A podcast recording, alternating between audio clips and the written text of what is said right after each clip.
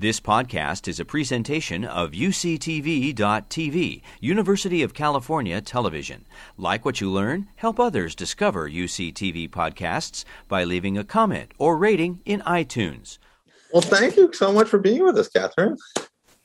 Hey, thanks for having me. This is exciting. Uh, I'm glad you guys are focusing on 13, you know, very dear to my heart, this movie. You can see the poster hanging up in my wall. Yeah, well, it was a tough choice for me because you made a lot of my favorite movies as a, you starting as a production designer: Tombstone, Three Kings, and Tapeheads. One yeah. of my one of my all time obscure movies. Anybody out there wants to say John Cusack movie? Uh, one of my faves. But you also directed Lords of Dogtown, Nativity, and Twilight. So you have a lot of a lot of films to choose from. Uh, but 13 is really something really special. Oh, thank you so much. I appreciate it. Yeah. All right, so we'll go back. So you're you're you're a production designer. You're working with great directors like Lisa Cholodenko, Cameron Crowe, David O. Russell, Richard Linklater, to name a few, just a few. What inspired you to move from production design to want to write a script for your di- directorial debut? Oh, good, great question. I had gone to UCLA. Uh, first, I was an architect, University of Texas, and then I switched into, got inspired to join the film business. And uh, because I thought it would be more creative than architecture, I thought it would encourage creativity. I didn't know about sequels and everything at that time.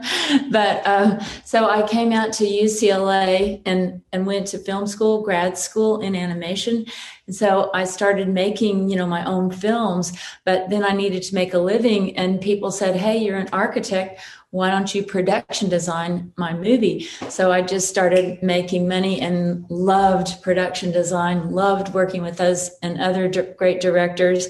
But in between every single job, I would be writing my own screenplay, you know, taking acting classes, taking writing workshops, going to classes like this, listening to great filmmakers. So I wrote many other scripts that got optioned but never got made until finally I, I, had to keep writing a smaller budget, smaller budget, smaller budget because I realized that a lot of my idols, like Richard Linklater, his first movie, Slacker, cost $7,000. David O. Russell's first movie cost $70,000. So I thought I better write something that's more personal, that nothing can stop me from making it. Um, that's how it happened. Well, partly how it happened. All right, so I, you know, I'm I love, I'm a student of Hollywood history. I don't recall many screenwriting duos that included a middle school teenager. so, how did that collaboration start between you, you and Nikki Reed, who ultimately played Evie? Well, I had known Nikki since she was five years old, and I thought she was a little super smart, like very creative. I was taking comedy improv classes at that time, so I would be a better director. And uh, I would do comedy improv with Nikki. I'd walk out on the boardwalk where I live in Venice Beach, and then I would just go up to people without even telling her and say, Hey, you guys want to buy a child? I'm selling her. And she would just improv immediately go, I'll wash your windows. And we would just roll and just shock people and have fun. So I always thought Nikki was so bright and smart and funny and creative. And I loved her. And at the time, I went away to do a movie in Vancouver as a production designer. When I came back, when I left, she was funny, wearing her overalls, running around. But when I came back, she had the dark cloud over her head. She had like three hours worth of hair and makeup. She hated her mother, who she always had loved before, hated everybody in the world, except she didn't hate me because I was kind of like the aunt or something. So I thought, what happened to this girl in the last few months while I was gone. And it was a discovery. So at first it was kind of like, um, maybe I can help her. I'm not a therapist, I'm not trained or anything, but I was naively thinking, hey, I'll get her to do creative stuff instead of destructive stuff. We'll, we'll go learn, I'll teach her how to serve, I'll teach her how to draw, we'll go to museums. And she gamely tried these things, and I'd bring her friends along. But then she said, you know, Catherine, these are the things you like to do. I don't really like surfing, I don't really like drawing. What I really want to do is be an actor. Now, I was almost in shock because I thought that's going to increase her anxiety to be an actor. She's already waking up uh, middle school. She was already waking up at 5:30 a.m., putting a picture of J Lo up on the wall and matching the makeup for two hours before she went to middle school. And if you're an actor, I thought that's even going to make you know increase her own insecurity about her looks and everything.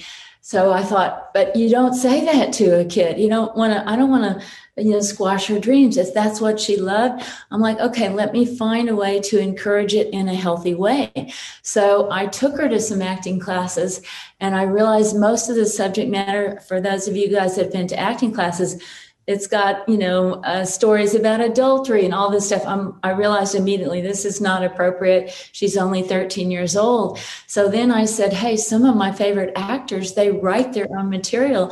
So why don't we write our own comedy that'll be more age appropriate for you to be in? And then we so we thought we were going to write a teen comedy. Woo! and then as we were writing it i'm like well it's got to be grounded. It's got to be real the stuff you're really going through Meanwhile, at the same time, all of her friends would come over and do slumber parties and, you know, beach parties at my house. I was trying to, you know, be a, a good friend, helping her through this troubled time. And we started saying, well, let's write about the real issues you guys are going through at school. And the more we started writing about the real stuff, we realized maybe it's not going to be a comedy. maybe it's going to be about real stuff that people are going through. And uh, then we started, the way we wrote it was really fun. Uh, we acted out every scene live. I played her mother, I played her best friend, I played the boyfriend, whatever. We we never sat down when we wrote until we would act out a scene, we would yell, we would scream, do everything. Then I would sit down on the computer and write it, you know. I mean, I even have, I found this picture of Nikki and I. Look at the old school computer, hilarious, you know, where we're sitting at the desk, you know, coming up with ideas and stuff. So it was very uh, live process. And actually, it, seems like it, that's a really interesting process because it definitely helped me capture the 13 year old voices. Like oh having that kind of, you know, just make it feel, that's why it felt so real to me. And one thing that there was something really cool um, for those that have taken comedy improv classes, we know the rule yes and. And at first, we had actually only six days over the Christmas holidays to write the script. And I said, don't worry, Nikki, we're going to get this done in six days.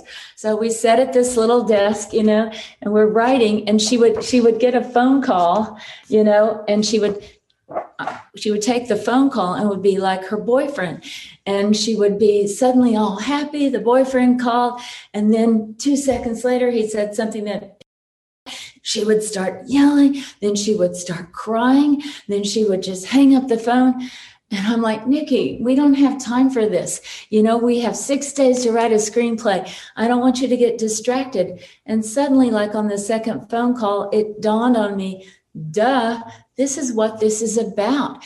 I need to embrace these phone calls, put the phone calls in the script, and also this you know volatile range of emotions of the fact that within 30 seconds she could go from ecstasy to tears to anger all in 30 seconds that's what it was about this 13 year old you know emotionality and volatility that i needed to embrace that not discourage that kind of chaos because it was about chaos the movie so you see those phone calls a couple of those phone calls are in the script and then also it gave me the whole idea of how to shoot the movie you know it could not be shot in static shots lockdown thing she's not a lockdown person her energy was moving. I, I shot it like war photography, chasing what's happening, running into the living room. The door slams, boom. Now you got to go here. So that was why it was very handheld and very kinetic. Oh, all right. So, you, but you, you got to create a character for Tracy. Uh, she is an innocent teenager at the start, but you know she's also has to take on a lot of adult roles. The mom is actually has to take on stuff that she shouldn't be taking on run her business, babysitting, even dealing with the drug, you know, boyfriend. Um, how did you approach Tracy's arc? Because I know you wanted to be true to what Nikki was going through, but you also have to make a story, you know. Right. And and so Tracy was very much based on Nikki. That was our first handshake. And actually, we had a contract.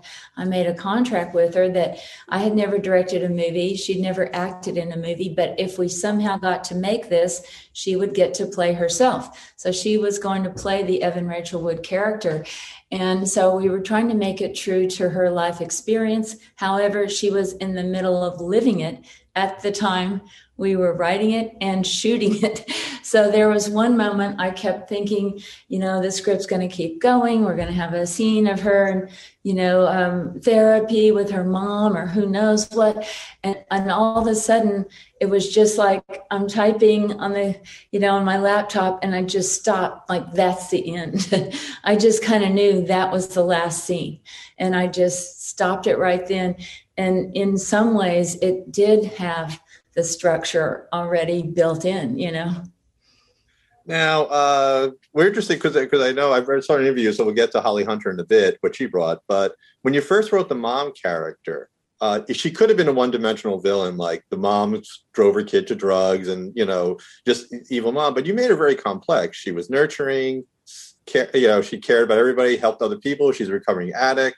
Sometimes asked her kids to do too much how did you approach you know uh, her character which had also a certain blindness to you know what's going on with her daughter. Well, she was, of course, inspired by Nikki's real mom, Cheryl, who's an amazing mom that has had a difficult, she herself had a difficult childhood, you know, no role model, you know, all kinds of crazy things and she's my friend. So actually, I've known her for a long time. I love her. And uh, she was brave enough to let us make this movie. You know, I also had her sign some. Of course, when I asked everybody to sign their life rights, you know, no one thought I would ever get it made because I'd already been trying for 15 years to get other movies made. And we know how hard it is. So they're like, sure, I'll sign here.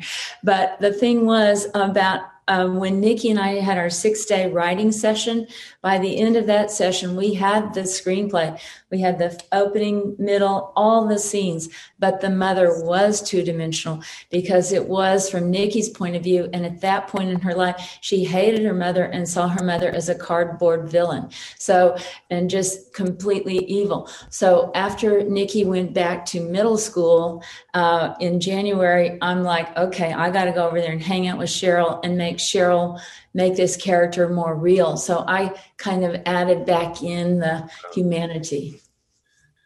Uh, I was, I mean, it was, I've spoken to a lot of family and friends about this movie, and every single parent said this is the scariest movie they've ever seen or will ever see in the future. Uh, now, when you did, even from the beginning of the draft, did you feel that this was going to be an important theme for you? The power, the, the, the parents feeling the powerlessness of helping their child? Or did that kind of evolve when you were writing? No, that's what I felt because I was trying to be a fake therapist without having any training. I was trying to help Nikki. I was just completely ill equipped as a, you know, a whatever, an auntie kind of parent, you know, and uh, aunt parent, you know, like an aunt and not an anti parent. I'm pro parent. But anyway, uh, the thing was, I, there's a character in there that's like a, ther- she comes over, she's a real estate agent. That was kind of me. I would come over to the house with some books like, Hey, let's try this. And it was all just dumb. You know, I, I couldn't be helpful until I started figuring out that we would do cinema therapy, write a story together, which would become therapy for Nikki in its own way. And in fact, as you know, we were on Oprah. Um, the movie was shown to 40 mothers and 40 daughters. And then Nikki went on Oprah with a therapist. Afterwards, the mothers and daughters got up there and talked about their experience watching the movie together. We also went all around the country and the world with different like juvenile court judges and you know people that work at rehab centers and doing Q and A's on the movie as, as the cinema therapy because you could talk to your daughter about it as if would you do what evie did? Would you do what tracy did without saying would you do this? Mm. you know you could transfer it to the, another character. And so yes we knew that it was going to be you know tough. You know i knew it was going to be a very tough subject. In fact it was extremely tense day when i decided i need to let cheryl nikki's mom hear the screenplay. So i'm sitting in her chair in the mirror and and Cheryl has big scissors and is cutting my hair because she was my you know hairdresser. She's cutting my hair and I'm reading this screenplay and I'm looking at those scissors getting near my neck as the very hardcore tense moments were happening in the screenplay. Some of them Cheryl knew about and some she didn't know had happened. And it was and we would have to stop. Okay haircut is on pause.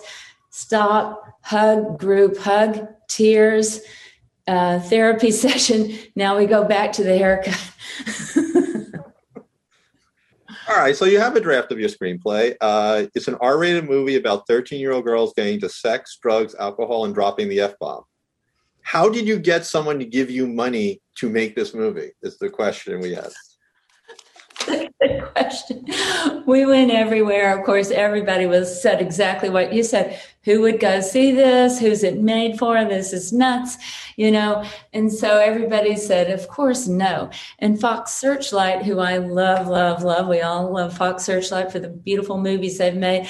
You know, they said, look, we like this, but we're not going to support it. However, if this was Peter Rice at the time, however, if you if you make it and it gets into Sundance. And if it comes out good, and if we like it, then we would like to, then we'll help you distribute it if if if if that was not money money money. So you know we had to go around and i had just done the movie laurel canyon with lisa cholodenko as a production designer and i really liked the the producer and he saw how hard i worked and i gave him i sent him the script and i also sent gave the script to somebody at david o. Russell's house who was at a party there was Michael London, the producer, and his wife is a therapist for teenage girls. And I told her what I was doing. She said, My husband's a producer. I get I had the script in my car, handy, you know, ready, ready for action at any time. Gave him the script. The next morning by 10 o'clock, Michael called and said, I want to help you get this made. So between Michael and introduced the two uh, producers, they said, We'll both help you get this made. And they each did crucial things like Michael introduced me to Holly's manager. Uh, Jeff Levy Hinte got the first seed money. You know, so we just started building. I'm just crying. I have to make this. Even I literally was crying. You know, telling them I've got to make this movie. I feel that it ma- it's going to matter to the world, and I want to do it. And and so the tears moved them. They motivated them a little to find. They saw how much I cared about it. You know. So then, all right. So then, ultimately, when you, what was the first meeting like to Holly Hunter to get her to do it? She's an Oscar winner at the time. She's a huge star. What? How did? How does a first-time director then actually pull that off? Oh my God, it was nerve wracking. Now, like I mentioned, and I advise all directors to do this, I've been taking acting classes in between jobs for the last five years. So that gave me more confidence of speaking in public, speaking to other people, because I used to just be like, you know, very shy. So, anyway, um, I I t- the the lookbook that I can show you guys in a minute. I made the lookbook. I also shot little footage, you know, with different actors in it and with Nikki in it. And we, uh, Michael London, got to Holly's manager, and he liked the script. And and Michael said, "You've got to see Catherine's presentation." I go present to the manager. The manager got excited. He sends it to Holly. Holly gets excited when she sees the dialogue, like she hadn't seen anything like that before. So it's like I think Thursday afternoon, and I get this call, Hey, Holly wants to meet with you tomorrow. I'm like, Cool, in New York. And I'm in LA. I'm like, What? And so I just like grabbed my video camera, drove home from the casting office.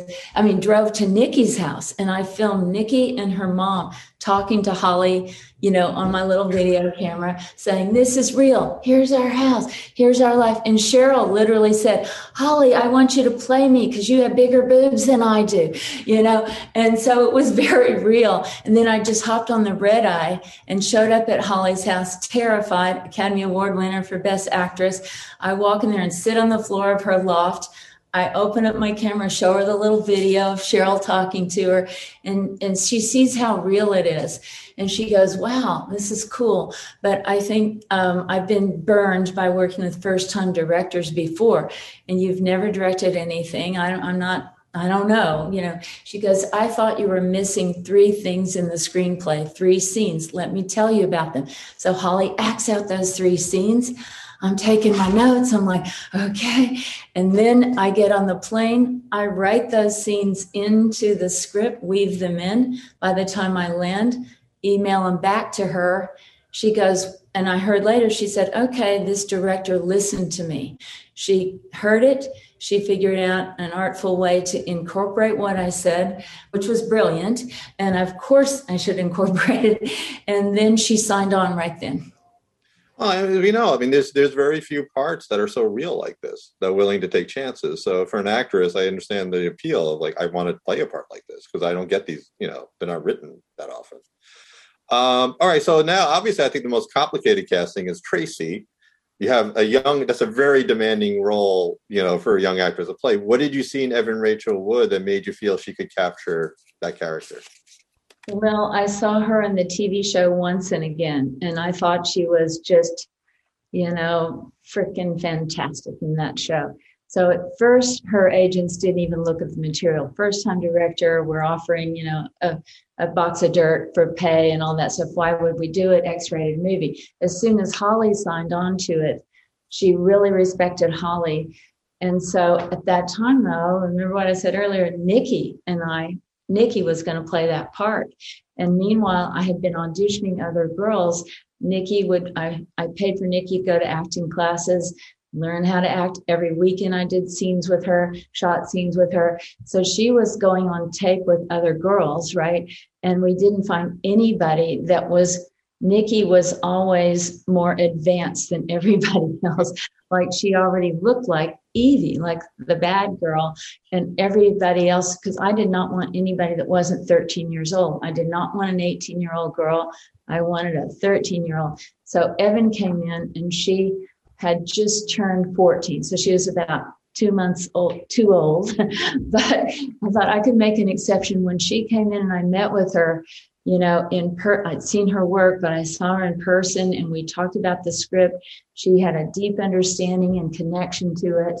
And then I'm like, oh my God, this, this could work. And then all of a sudden her mother comes in and says, you know, I got one problem with the script, a big problem. I'm like, oh dear, you know, I'm, I'm like panicking. She doesn't want to do the kissing scene or this scene or the cutting. You know, I'm just like, what am I going to have to change? And guess what the mother, her mother said? She goes, this is too mild. You toned it down. You watered this down. What we really go through is much more intense than this. I'm like, whoa, okay. so I realized that, you know, she and her mother were on board. They understand they understood the reality uh, for some girls this age. Now you just came off Vanilla Sky starring Tom Cruise. so there must have been some challenges coming from a Tom Cruise budget movie to this. So you had to work with your production designer. You also Elliot Davis, who was a frequent collaborator with you after, uh, you know, was your cinematographer using a lot of handheld. So how did you? What was the approach? How are you going to shoot the film? What did you want the look of the film to be when you didn't actually have the normal budget you were accustomed? To? Well, I'm going to do my slides in a minute, but I have to say one funny thing. I love what you just said because Vanilla Sky. I knew I was on a big budget movie with Tom Cruise when one day I looked over at the set and I saw the assistant cappuccino maker getting a massage by the full time masseuse on the set. I'm like, whoa, I've hit the big time. Now, on my movie, the budget was 1.5 million total on mm-hmm. 13. We did not have a cappuccino maker and we did not have a masseuse. So we we didn't even have an off. I mean that we have a white folding table, and that's where the producer sat out in the yard of each set that we went. That was the office. I still have that white folding table because all I got paid on the movie was three dollars and the white folding table I got to keep. So I but I loved it. You know, I went to film school UCLA. That was the most fun days for me. I love student filmmaking. I like to be in action mode. So, uh, you know, just quickly, this was a little lookbook. And the second that I finished the script, da, da, da, da, I typed this what's the title going to be? I just typed 13 and I stuck this picture of Nikki, you know, on the cover. I'm like, I guess that's the title, you know. and this was how Nikki looked before I went to Van, uh, Vancouver on the show. you know, little fun kid in overalls. And then when I came back, she looked like, you know, the art, talking about the arc. When I came back, you know, she was all like little baby J Lo, like radical, you know, super cute. So how do I work with the production designer? Uh, this is an example. Um, this is well, I knew that like sixty percent of the, the the movie was going to be filmed in Tracy's house. Okay, so this is a floor plan of the house. I wanted a lot of windows, you know, big banks of windows, and I wanted a lot of axes that I could build depth into it, and I'll explain why. Like, for example, here was the beauty salon, here's the kitchen, the laundry room. Okay, so you can see there'd be a window here. I could have somebody standing in the salon, and then you could see people behind you in the kitchen and even behind you in the doorway in the laundry room. That's in one direction. In the other direction, I could see depth this way door, salon, you know, and here I could see depth out on the patio or in between the two bedrooms. So I wanted a house that had a lot of lines of sight and had a lot of windows for a couple reasons. Like I mentioned, I wanted it to be a very kinetic with the energy of the teenage girls kinetic style of filming. So I didn't want to have light stands set up in all the rooms. I wanted to have natural light from the windows. And that was very important to me. And, you know, of course, I talked about this with the cinematographer and the production designer. How can we keep this flow going, you know, so that somebody could, for example, in this shot, run inside all in one take, run into the next room, run into the bathroom, run out there and it all still looks good and lit. So we had the uh, the lamps would that were actually in the house they provided lighting and the windows provided lighting. So the the house we were looking for had that open feeling but not too big that didn't fit the income level of the person. And then of course you you don't want a white house. I mean because that, there's no way the cinematographer photographer can uh, control the light. White bounces all over the place. So you take the walls, kind of like what I have in my house, you paint them down to a blue or a blue gray or a color that can help control the light a little bit better. So, you know, all these things, the cinematographer, Elliot Davis, who was wonderful enough to do my first movie, even though he got paid like a box of dirt or whatever for it, and uh, you know minimum scale I wasn't even union, I think, at, at, the beginning. But he saw that I had made this lookbook. He knew I was a production designer and he knew that I cared about how it looked, but I also cared more about the emotion. So he wanted to facilitate a stage that we could keep moving at all times. And the and the decorator too. And so I would uh, set de- set designer, production designer. So I told her I really cared about the rehearsal space and I wanted all the key pieces of furniture like the couch and everything in there, you know, five days before shooting, so I could rehearse and I could kind of we could think feng shui the situation. Like if I knew Holly would sit at this point on the couch, she would get lit from the window like natural beauty lighting. That's amazing. And I guess it's good lessons for our, our production students how to, you know, use the space you have, you know, natural lighting and think about this when they're making their films. Right. And if, because if you want it to be continuous, like if you think about um, some movies, you will say, we'll say, we're going to shoot in that direction. And then they put a whole bunch of light stands here and we'll shoot like Holly's close up. Now we're going to turn around and shoot in that direction and shoot Evan's close up, put a lot of lights here. That is not the way I wanted to shoot. I wanted to shoot boom, every, you know, moving masters so that you really felt almost each sequence was shot like a play. People did not have to stop. We were all in the same frame. That's why I wanted the depth that you could see. Many times you'll see Evan Rachel Wood really close to the camera, and then you see behind her all the other chaos that's going on. You see Holly, you see Nikki. In fact, there's even a scene where we have two and a half minute scene with no cuts in it by the way. Oh, yeah. Because we composed it all with moving masters that still had that dynamic foreground, middle ground, background, but without having to cut it up because I wanted you to feel that this was really something that you were watching. And a lot of people felt like, oh my God, that's why a lot of parents uh, thought it was like a horror movie because you felt like, you know, Blair Witch brought you, you were really there watching the horror unfold. Oh yeah, yeah, we felt it. So, like in in the movie, we created a palette or a color scheme, you know, based on photographs and you know ideas of what the colors would be in the movie. But we also had an emotional kind of color palette when we went into color timing, the DI, which is just like Photoshop. And so, at the beginning of the movie, her Tracy's Evan Rachel Wood's world is kind of normal and ordinary, like, you know, our worlds look every day. Then when she meets the bad girl, she starts to feel like she's going into a magical world and the skin tones get more beautiful and more golden. It starts to look more like a commercial, more beautiful.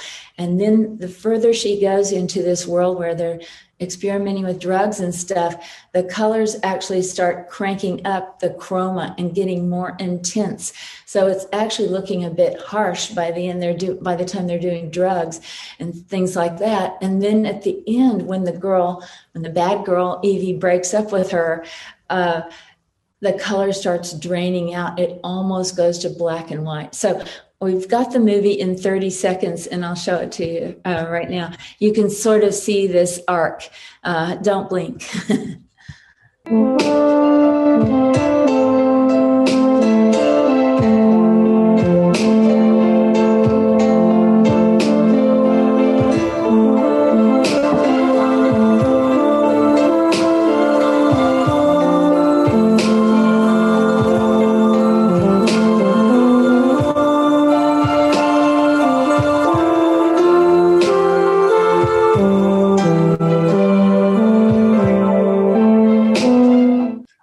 so then, all right. So that actually one of the questions we have the opening because you do set up this opening where Tracy is standing directly at the audience, making eye contact with the audience. Uh, the girls are punching each other, slapping each other in the face. So it's kind of where Tracy's getting to the lowest point. Why did you want to start at this moment of your film in Tracy's journey? Um, when Nikki uh, and her friends were kind of telling me all the things they were going through at that time. That was actually the scene that pretty much shocked me the most. You know, that this young girl who's very beautiful uh, would be hitting and asking to be hit and punched right in the face. I would just like kind of that just blew my mind. I'm like, how do you get to that point? And especially since I knew Nikki a few months before, it would never have occurred to her to do something like that. So I just thought that was almost the most startling moment. And that's a good, that was just a good way to draw me in and draw the audience in. And early in the film, the scene that actually affected me the most uh, was when the, the flashback, almost within a flashback, when Tracy discovers mom's boyfriend snorting cocaine through the beer can. Uh, I mean, it's an interesting moment because mom thinks the daughter's innocent, but is exposing Tracy to this kind of stuff. It also leaves quite an impression on Tracy about regards to drug use. How important was you to incorporate this scene, and where did it kind of come from? Oh my God, I'm so glad you asked about that scene because that scene was never in the script. But about day three or day four of filming, um, and I had actually gone and interviewed the boyfriend, you know, and interviewed the mom and all that. And I really liked the boyfriend, and you know, I thought he was a great, you know, person and all that. So uh, he was pretty nice and decent through the script. And then one day, Nikki came in and she's, I go, Nikki, you look kind of tired. It was a shooting day, like day three or four. And she goes, Well, yeah, because I was at the emergency room all night because, you know, my mom's boyfriend OD'd and we had to go to the emergency room. I'm like, what? Last night? And she goes, Yeah, you made him look too good in this script, Catherine. you need to show more of the real life. I'm like, Whoa, okay. So I, we just improvised that scene and did that scene, you know, on the spot, really. Because it's also good, it's even though Holly wasn't in the scene technically, it really sets up a character because later we had the great performance when from Holly when she uh, sewed the leopard thing into the pants for mom, invading her privacy. So she's still treating her child like a child. Mm-hmm. And it mm-hmm. was interesting uh, pushing back. How do you that how important was that scene for you? Because you were kind of showing mom is a little clueless, not seeing her daughter growing up, but not realizing she is she made her grow up too young almost. Right, right. Made her grow up too fast. And I mean, the leopard thing was very complicated because the mom saw that she wanted the leopard pants yeah. in the store. She couldn't afford them. So the mom thought she was doing the coolest thing. I'll go in and put them in her pants. And then, you know, of course, the daughter was such odds with her mother that nothing her mother could do would be right at that moment, you know. So that was kind of a heartbreaking scene of how far these two people that loved each other, how far apart they had grown own, you know. But that was a very important scene to me. Yeah. And you know, and it was it was always a great moment because of uh, you know, and it does really cover how far they got. And plus, Evie was great in that scene too. Kind of just Oh, because Evie was just playing both sides. She goes, Oh man, I love these pants, you know, and she was just playing up to Mel and all the time saying things like, you know, ooh, whatever food it was. Oh, that's my favorite food too. She was always working it, you know. Well, and I, that's actually interesting to me because, again, she could have been just the villain. I think you need the audience to want to be drawn to Evie. Like, and we did. She did have a lot of good qualities. I mean, she was manipulative, but at the same time, she was she had the trauma, serious trauma. We empathize with her. I thought so. Was that consciously you wanted to make Evie actually not just the villain, kind of make the reason why Holly accepted her? Yeah, I mean, I think the Evie character was based on a real friend of Nikki's and a real friend of mine. That this person had a lot of fun qualities, that you love this person. You wanted to hang out with them because they made everything fun. They were creative and saw things from a different point of view, but they could get toxic pretty quickly. You know, they could go it could go wrong so it's somebody that you're attracted to and repelled to at the same time and actually i wanted to mention because i forgot to finish that sentence you know why didn't nikki play herself because she actually by the time we were ready to shoot this she was too she was not innocent enough to play the mm. innocent version of herself. She'd already matured past that, and we just couldn't find another actor that she was, you know, that changed the status because Nikki was always the more, you know, advanced one of every single character she played against. So this was a very traumatic situation. Nikki was heartbroken when I kept telling her, I don't think you can play yourself. And, you know, but that was her agreement and it was really tough very tough for me. I wanted to honor the agreement, but then I would show her the tapes. And then when she met Evan, you know, they fell in love and she was just like, okay, I'm going to accept this now. And you're going to play the other part. But the producers didn't even want her to play the other part. They're like, Catherine, she's untrained and she also doesn't have, you know, she's living through this right now. So it's just like too crazy. But eventually it worked out. Uh, I did. We did. As soon as I were talking, I like. I like the scene with Dad. He comes in as a white man savior. I'm just going to talk to my daughter for five minutes and solve the problem. Work calls. Evan Rachel Wood's performance is amazing in that scene. Just kind of like because she, you know, she obviously wants her dad in the figure. So why did he's been a dramatic ghost for the movie? Why did you want to make sure you bring in that cool, that really terrible dad that we all want to punch in the face? Well, the real dad isn't so terrible, you know, and he's a friend of mine too. And, uh, you know, it's just so difficult as a dad. Like, you know, he and the wife probably married too young and they went separate ways and you know he uh, you know all the things that he did getting a college degree she didn't want to go that way. So they had become different people. And so he you know it was just hard for him to relate. And you know it was just so fun. in a nutshell tell me in a nutshell what's the problem? But i want see him as a human too. The guy himself was also very stressed out with his job. Obviously, Evan Rachel Wood pokes at him like, Dad, I know you need the job. I know you need the money. So the guy was going through tough stuff too, you know.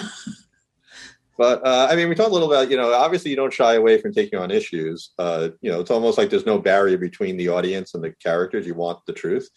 Uh, how far were you any concerns about how far you push stuff like the self-harming thing with the cutting or did you have any concerns like you did want to show that or or how do you want to address it? Well i mean that would that's definitely a subject matter like does it help people that watch this movie realize i'm not the only one that feels this way? Or does it inspire somebody oh let me try that. You know those are fine lines you know. A lot most the feedback I got was that this was a help helpful to people to realize that they're not the only ones that feel this deeply upset, you know, stressed out about their life, you know, that are, you know, most people felt like, wow, there's other people that understand me, you know. And also um, for parents too, understanding that their parents have a child dealing with that, it's very helpful to know that they're not alone, that there's just other people experiencing and don't know how to help and and it was very crucial at the moment when holly does see the marks on her daughter's hands you know that was just absolutely gut wrenching moment you know that she didn't even wasn't even aware of it but it was heartbreaking for her you know. All right so similar you do have this threesome scene with evie uh you know tracy and the neighbor boy. How do you how do you do a scene like that with young actors? That kind of complicated. Oh yeah since that kind of happened at my house with one of my tenants was very cute you know rented the back apartment. And i would see when i mentioned those slumber parties i'd be like where'd everybody go? And they were swarming in his room. I'm like, oh my God, this is not a good situation. So, you know, the poor guy was like, hey, don't let him in my room. you know? um, I, I, didn't ask for this. But um, so we had Kip Pardue, the wonderful actor that was in, you know, Remember the Titans. He played Sunshine in that movie. And I thought he was so charming in that movie. And so he came over to my house one day to do a rehearsal with Evan and Nikki. And I think he thought, he told me, what do you mean they're 13 years old? I thought they were going to be played by 18 year olds because I don't feel super comfortable working with having two 13 year olds kissing me or 14 year olds kissing me. I go, look, we're going to do it all by the rules. We've got her. Nobody's going to do anything they don't feel comfortable in with. And um, we had, of course, we had the teacher there, the welfare worker there in the scene. Now, that is the exact scene that we didn't do any cuts in. It's a two and a half minute scene with no cuts because I wanted you to kind of feel like, oh my God, how far is this going to go or not go? So the, the, school teacher at the beginning said, uh, who's the child welfare worker, uh, she said, now, first of all, there's a nipple zone. On the guy there's a nipple zone. You can't the girls can't get anywhere three inches around near his nipple. They they can't rub him or touch him i'm like okay everybody understand the rule now height since it's a one take and we see 360 the welfare worker and myself are hiding behind the couch you know with like a black cloth over us and we're looking at a monitor and then all of a sudden i hear she starts yelling out nipple violation in the middle of a take. I was like, cut. I guess somebody got within three inches, you know. So everything was regulated, and of course, you know, everybody had to feel comfortable with what we were doing. And of course, Nikki's mom and her, you know, both Nikki and Evan's moms were there on the set too. So, all right. So the scene, I mean, I mean, the, the, the climax of the movie is you have you said it's black and white at this point, so we know she's in a dark place she comes home. Evie has betrayed her. Right out the Brooke. Brooke is blaming, you know, Evie. You have so much going on. You have mom finally realizing her daughter, you know, has a serious problem. How do you weave that in? Could you almost have four different characters having different arcs all happening at the same time? Oh yeah, and that was intense. Uh, you know, so that was obviously in the writing. Nikki and I had worked on that scene, and then I had worked on it a little bit more. We worked on it in the rehearsal too, and then on the day was so intense because after you know we go into the kitchen and Evan, uh, you know, falls on the floor, and Holly sees that she's cut herself. It was a very heavy scene, and you know, Evan's crying, super emotional. I made sure that nobody was on the set except for just a couple people. And at the end, Evan yells, "Cut!" And I'm like, oh my God, she's broken. So I, you know, take her and walk her into the bedroom. We lie down on the bed. I'm hugging her before COVID. You know, I'm hugging her. Are you okay? Are you just rocking her in my arms? She's sobbing. She's sobbing. And I, I said, well, we got that take. You don't need to do it again. She goes, what do you mean? I'll do it again. And I go, but you yelled cut. She goes, I didn't say cut. I said God. So I had misunderstood her, but I'm hugging her. I'm hugging her. And then Nikki walked in and saw me hugging her. And Nikki goes, Hey, this is my life. Why aren't you hugging me? I'm like, okay, one arm on Evan, one arm on Nikki. Then Holly comes in. I'm living through this too. It's very emotional for me. I need a hug. So I'm trying to like octopus my arms around her. Then Deborah Kara Unger comes in. This is traumatic for me too. I'm trying to find a way to hug, you know, four women. I'd never hugged so many people in my life because it was very heavy for all of us going through this scene. Everybody just put their heart into it. Which actually, but if you think it ties back to which I thought one of the best dramatic moments is when throughout the movie, Tracy's been shutting the door on mom, literally and figuratively. I shut the door on her.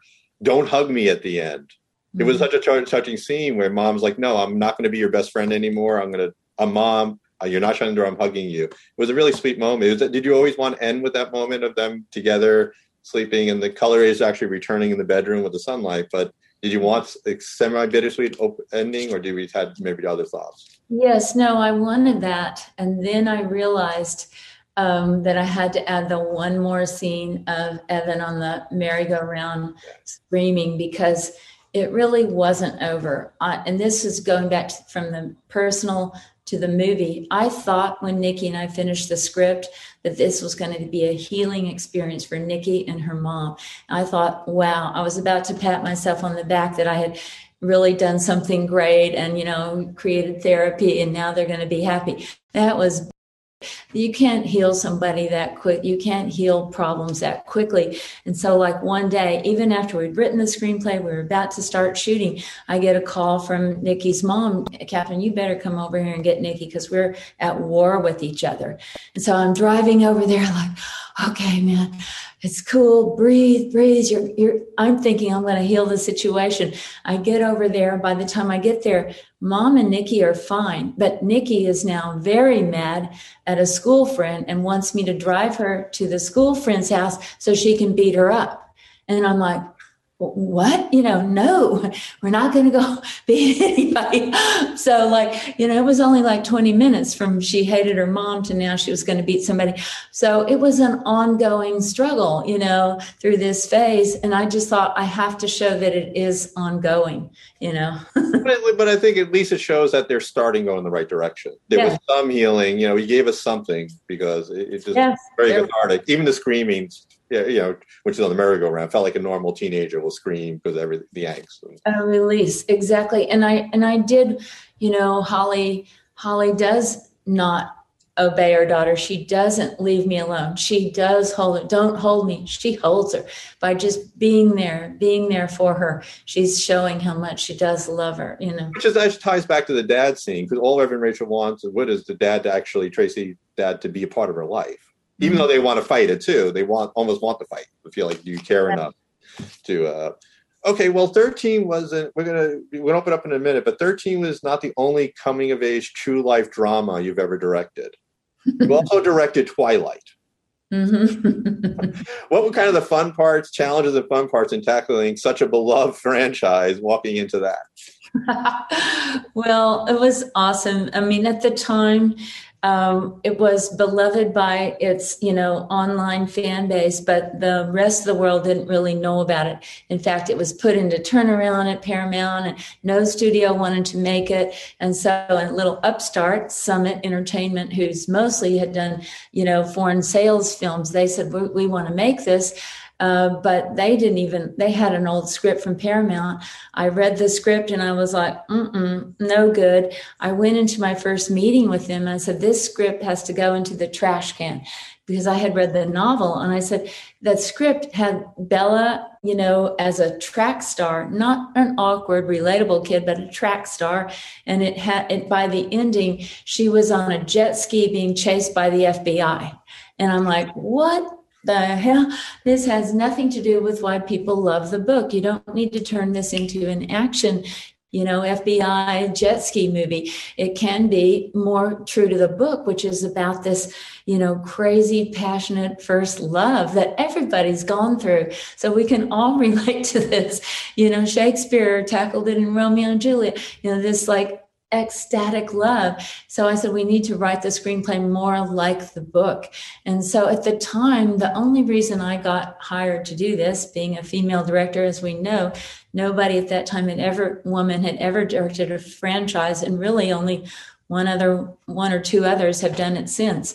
Um, you know, obviously Patty Jenkins with Wonder Woman, but at that time, nobody thought this was a valuable property or a big franchise. So I got to make it much more like an indie film.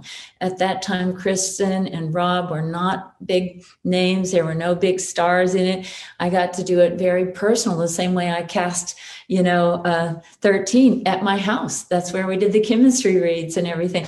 So I got to make it like an indie film. Well, we're going to bring on Sonia Sherman. She's one of our student producers on the show, and she's going to have a few audience questions. Hi, Sonia. Hello. Thank you so much for coming. Um, so you touched on this, but it took nine years to break your record with Twilight. Um, I'm wondering, you know, we have a lot of aspiring uh, female screenwriters, directors, filmmakers. And I'm just curious, you know, looking back on that, do you think the industry is moving in the right direction? And would you have any advice for us as we kind of try to get our foot in the door in the industry? Yes, I do think it's moving in the right direction. Look at all the awesome women that are nominated this year, and their films have been, you know, beloved and might win the Oscar Best Director, a woman, yay, good chance, uh, or Best Film, all kinds of great stuff. So we are moving in the right direction. We're telling more interesting stories, diverse stories. And so I think, you know, if we took a lesson from some of the films that we've seen that people love this year and let's say even 13, finding something that's meaningful to you yourself that you can really connect to and relate to. In my case, Nikki and her family were all very close friends of mine, and I felt her pain and her parents' pain. You know, in in a um, you know Nomadland that was a came from a real place, and you know there's so many beautiful uh, stories out there. So find something that you really care passionately about, and you feel it, you know, in your heart, and then what I was showing you some slides from a thing called Fix It and Prep be really prepared for the moment that you actually get your chance to do this. Make sure you have taken the acting classes so you can talk to actors. Make sure you've taken the writing classes and you've had a lot of people read your screenplay and critique it. And then you try to make it better and make sure that you understand camera and lenses and art and color. You know, there's so many cool classes you can take and ways you can educate yourself. So when you do get that chance, you're going to make something that's super good, as good as it can be. So you'll have a chance to make the next project. Great. Thank you so much. Yeah. Uh, we have a question from Evangelina. She says, You have so many great ideas. Do you struggle with editing and compromising some of your ideas that might not work out? Kind yes. of killing your babies type of thing. yes. In fact, I had a slide uh, which we in the presentation on 13 this whole thing that I wanted to show how Evan and Nikki were influenced by commercials. So I wanted to imagine them in these fantasy commercials with golden light and everything. Well, we couldn't afford that. No freaking way. So it was like, that is not going to make it into the movie. That was a little bit heartbreaking. But then I'm like, okay, let's do it without. Let's, let's move on. Then I was told by the producer, no car can be moving in the movie because on our budget we don't have cars that are going to work. Probably they're going to probably break down. So you need so you'll see if you look at 13 you'll see holly is supposed to be driving them to melrose to go shopping but instead we're just at a crosswalk and i just had people crossing in front so we're in a car but the car is not moving. And then there's one scene where the car was going to move when the boyfriend is giving uh, her a ride home. That car did not work. They were exa- the producer was exactly right. It broke down. There are you only see half the car because two guys are pushing it out of frame you know? So you have to be able that's where the comedy improv like okay you got a problem. Oh it's raining in twilight. There's a scene at the beach where i wanted this beautiful sunny day. We're going to be on the beach da, da, da, da, with jacob and all that stuff pouring down rain, but not normal rain. It's coming at an angle where it ruined three monitors on the Steadicam. We couldn't even shoot. It was like gale force winds. I'm like, guys, we can't shoot today. They said, you have to keep shooting, Kat. So I'm like, I see some surfers, real surfers there on the Oregon coast. I run over and they had vans. I run over to them. Hey, dude, we're making a movie. Can I use your van? So we get three vans in a row. We kind of circle the vans like circling the wagons. I move the scene into a van and El, and uh, you know Bella's sitting there in the van. That's in the movie. Watch it, you'll see it. You remember it if you saw Twilight but you have to be able to improv. My beautiful beach scene didn't work. Boom, we're in a van. So you have to be able to go with the flow. Wow. Great story. all right. So, our final question that we ask all of our guests um, we're going to ask you to play professor for a second since we're at an academic institution. Um, if you had to assign a movie or a script to read for aspiring writers and directors and filmmakers, what would it be and why?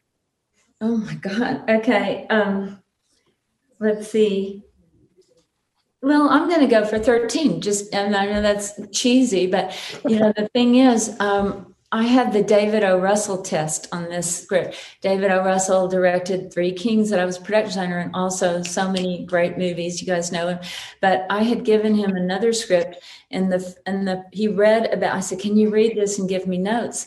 And he read like two paragraphs and he goes, I'm not reading another page and just threw it away. I'm like, why? He goes, There's exposition in there.